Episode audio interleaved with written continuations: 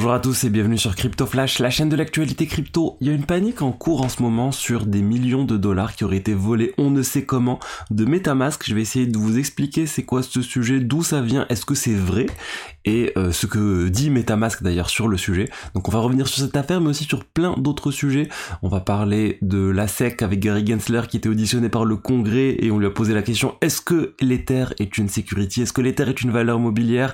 Nous allons aussi parler de Memcoin, c'est la folie là au niveau des Memcoin. PP notamment, c'est en train de, de faire beaucoup de buzz. On va parler d'Intel aussi qui lâche le, c'est le minage en fait de crypto-monnaies et de plein d'autres sujets. Donc pour ceux qui connaissent pas la chaîne tous les jours, je vous fais la synthèse des meilleures actualités du jour sur les cryptos. N'hésitez pas à vous abonner, activer la cloche pour ne rien rater.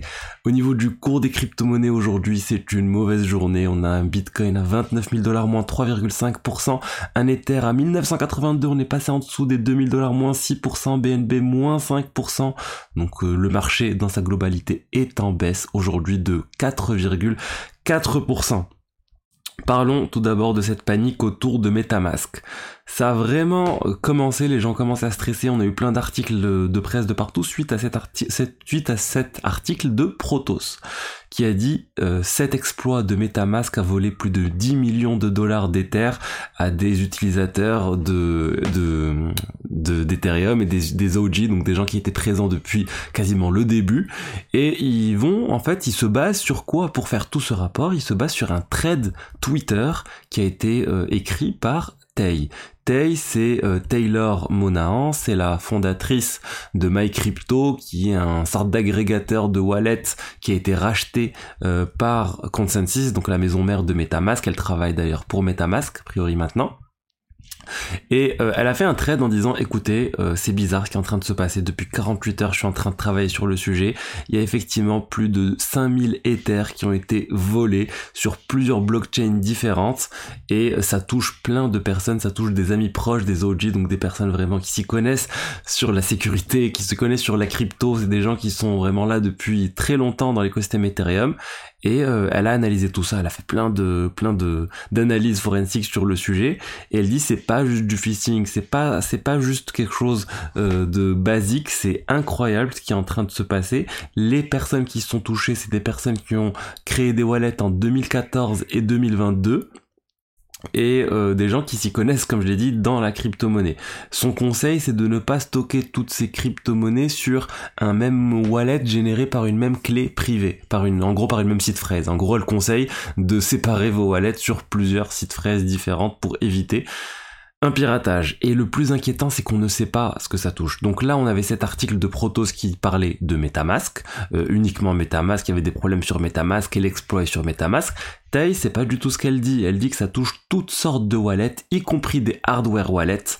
Euh, regardez, on va, je vais juste vous sortir le tweet exact où elle dit, euh, où elle dit ça. Elle dit ça touche vraiment tout le monde, euh, y compris en fait, y compris des personnes qui avaient créé, voilà, this is not a MetaMask specific exploit. Tous les wallets sont concernés, même les hardware wallets ou les hardware générés lors de l'Ethereum pre-sale, donc au lancement vraiment d'Ethereum. Donc tout est potentiellement compromis. C'est très inquiétant. Hein on ne sait pas, on, ne sait pas du tout, on ne sait pas ce qui se passe, on n'a aucune idée de à quoi est dû ce piratage. Et honnêtement, c'est, oui, c'est inquiétant. J'espère ne pas être touché. J'espère que vous ne serez pas touché. Et comment se protéger, c'est compliqué. Si on voit les choses, je dirais que la solution, ça serait de créer un nouveau wallet généré avec une version récente de MetaMask ou euh, ou un hardware wallet récent mais encore une fois, si euh, le pirate là, il est en train de pirater des choses qui datent de 2022 à avant, est-ce que ça veut pas, est-ce que, est-ce que ça veut pas dire qu'il a pas non plus une méthode pour pirater les wallets actuels Donc c'est, honnêtement, je vais vous dire moi ce que je fais. Honnêtement, je ne fais rien parce que je, je ne sais pas, je veux pas faire de bêtises en paniquant. Euh, on va attendre d'y voir plus clair. Ça reste quand même 5000 Ethers, c'est, euh, c'est oui, c'est 10 millions de dollars, mais à l'échelle de tout, de tous les Ethers existants, c'est négligeable. Donc pour l'instant, moi, je, je vais rien faire. Attendre de voir, je vais suivre ce sujet avec attention pour essayer de voir à quoi est dû ce piratage, mais oui c'est inquiétant. Après, est-ce que c'est Metamask? Non, c'est pas Metamask. C'est pas, euh, est-ce que c'est Ledger? C'est enfin c'est tout, c'est tout et rien en même temps. C'est très très bizarre. Donc je vais suivre cette affaire et je vous tiendrai au courant quand j'aurai plus d'informations. On va parler maintenant de euh, Gary Gensler qui était auditionné par le Congrès aux États-Unis sur un certain nombre de choses. Ils lui ont posé la question est-ce que l'Ether est une valeur mobilière? Est-ce que l'Ether est une security Et il n'a pas répondu parce que en fait la problématique de l'Ether c'est qu'il y a plein de personnes, enfin il y a plein d'entités qui euh, disent des choses, euh, enfin qui disent le contraire et sur le sujet, qui disent, qui disent plein de choses. Regardez, par exemple, on a la CFTC qui a dit que l'Ether est une security. On a Gary Gensler qui avait dit toutes les cryptos sauf le Bitcoin sont des security. Donc c'est des choses pas très cohérentes et le, bah, le Congrès lui a dit de clarifier les choses et il a pas voulu répondre. Il a, pas donné de réponse claire sur le sujet. Et euh, bon, donc euh, voilà, chacun d'interpréter ça, est-ce que c'est une bonne chose, est-ce que c'est une mauvaise chose? Moi, je, me serais attendu à ce qu'ils disent oui, c'est une sécurité, et puis c'est tout. Ils viennent de, j'en ai parlé hier dans la vidéo d'hier, six cryptos différentes ont été listées clairement comme étant des valeurs mobilières. Donc euh, bon, je dirais, si on devait chercher une note positive, ça serait bah, de dire bah il a pas dit que c'était de sécurité, parce que s'il avait dit, bah ça complique quand même pas mal les choses. Les exchanges peuvent décider de délister l'Ether par exemple pour ne pas avoir de problème avec la SEC. En parlant d'ailleurs de l'Ether, regardez comment les frais de gaz sont élevés en ce moment, c'est énorme. Une transaction coûte assez cher sur l'Ether. Regardez un swap sur Uniswap V3, on est à 22 dollars au cours actuel. C'est euh, voilà, c'est on est encore loin des plus hauts, mais ça reste pas négligeable. Et euh, pourquoi, pourquoi on a ce, ce buzz, enfin ce, cette forte demande autour de l'Ether? Euh, On va, on va voir ensemble d'ailleurs. On va aller voir sur Ultrasound Money si on arrive à voir les choses ensemble. C'est un site qui permet d'analyser les divers consommateurs de frais de gaz sur le réseau Ethereum. Je m'attends, honnêtement, je l'ai pas vu avant de faire la vidéo. Je m'attends à trouver pas mal euh, d'Uniswap euh, parce que il y a beaucoup de trading en ce moment. Et je vous parle dans un instant, notamment autour des mêmes coins. Bon, on va laisser charger. J'ai un peu de mal avec ma connexion. Et en fait, euh, il y a beaucoup de buzz actuellement sur Ethereum autour des mêmes coins, autour des tokens PP, autour euh, d'autres tokens similaires. Chad aussi. On a Vosh. Je, je, trouve, jamais le nom de l'autre token. Wojnak, Wojnak, Wojnak, je, je sais pas, je, je suis pas un spécialiste des mêmes coins, euh, je vous retrouverai tout ça, voilà, regardez PP, euh, et notamment PP, du coup, c'est basé sur un même, vous savez, la grenouille verte euh, PP, et eh ben, il y a eu énormément de demandes, voilà, l'autre token c'était Wojak, V-W-O-J-A-K, et donc ces deux tokens, on parle de, là je vais faire un zoom sur PP Wojak, ils ont connu vraiment une explosion en termes de, de, prix, en termes de capitalisation. Il y a des personnes, enfin il y a des personnes qui ont investi une capitalisation de 30 000 dollars et là on se retrouve à une capitalisation de plus de 80 millions de dollars. Donc il y a vraiment des personnes qui ont fait de très gros profits. Après la liquidité n'est pas forcément là et c'est pour ça qu'il y a des personnes qui, euh, des MEV bots, des personnes qui font de l'arbitrage avec des robots sur le réseau Ethereum qui consomment énormément de frais de gaz pour essayer de s'en les utilisateurs, leur acheter juste avant qu'ils veulent acheter et leur vendre juste après pour plus cher ces tokens. Et euh, c'est ce qui fait, il y a un MEVBot qui a consommé 7% de tout la quantité de gaz utilisé sur tout le réseau Ethereum en une journée. Donc voilà, on va voir là si Ultrasound Money est chargé. Ultrasound Money, c'est honnêtement le meilleur dashboard que je connais pour euh, pour faire un bilan des transactions sur euh, sur euh, sur l'Ether, sur les frais de gaz qui sont détruits.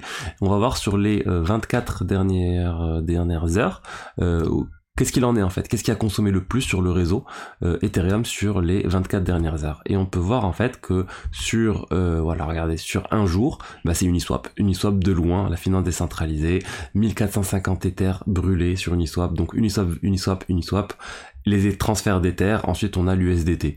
Donc euh, voilà, c'est quand même beaucoup de finances décentralisées, de trading en fait qui a lieu et notamment le trading autour de ces mêmes coins. Mais après, soyez vigilants bien sûr sur ces mêmes coins. Vous pouvez les acheter sur des exchanges décentralisés comme Uniswap. Vous pouvez aussi les acheter sur des exchanges centralisés tels que BitGet. C'est un partenaire de la chaîne. Hein. Vous avez le lien dans la description. Ils ont listé PP et euh, euh, récemment sur la zone innovation. Donc euh, parlons maintenant d'autre chose. Je voulais vous parler d'Intel. Intel qui est en train de laisser tomber ses composants de minage. Euh, ils, ils, avaient lancé des mining chips spécialisés euh, du coup sur le minage, très efficientes en énergie. Et finalement, à peu près un an après le lancement, ils décident de laisser tomber tout ça. À partir d'octobre, ils vont arrêter de supporter et ces versions de, de ça s'appelle les euh, Block Sale Thousand Chip Series. Donc bon, ça arrête, c'est dommage. Mais on voyait ça comme un signe très positif qu'Intel se lance dans le minage, donc composant de minage de Bitcoin dans les ASIC, et finalement il laisse tomber. Donc ils ont pas tenu longtemps, le bear market a eu raison d'eux, les licenciements aussi dans la tech probablement ils ont voulu se focaliser sur d'autres choses et se recentrer sur leur cœur de métier. Euh, pour finir, je voulais vous parler de BIM. C'est quoi BIM? C'est Merit Circle DAO. C'est un DAO spécialisé dans le gaming, dans le métaverse qui est en train de lancer un nouveau subnet sur Avalanche spécialisé sur le gaming, ça s'appelle BIM. Euh, donc Avalanche, j'ai pas mal parlé de leur subnet et de ces solutions en fait de blockchain qui sont autonomes, qui ont certains moyens de communiquer entre elles, mais qui sont euh, qui peuvent euh, opter pour les règles qu'elles veulent, pour leur structure, pour leur tokenomics, pour un plein de choses. Et là, BIM, c'est un nouveau un nouveau subnet spécialisé sur le gaming. On va voir s'ils vont réussir à avoir plein de solutions différentes de gaming qui vont se lancer. Là, on est au tout début. Mais voilà, il y a pas mal de, choses qui se font autour de, du gaming et de la blockchain. J'en ai beaucoup parlé. Euh, bien sûr, il faut des frais de transaction très bas pour que du gaming sur la blockchain, du gaming sur, sur Ethereum, c'est pas du tout réaliste vu les frais de transaction. Mais sur les solutions de niveau 2 ou sur d'autres solutions de niveau 1 telles que Avalanche, oui, c'est clairement Donc voilà ce que j'avais à vous dire aujourd'hui sur l'écosystème crypto. J'espère que le contenu vous a plu. Si c'est le cas, n'hésitez pas à liker, à commenter, à vous abonner, vous inscrire à ma newsletter. Je l'ai envoyé ce matin et vous avez tous les liens dans la description. Et je vous dis à demain pour la suite. Au revoir.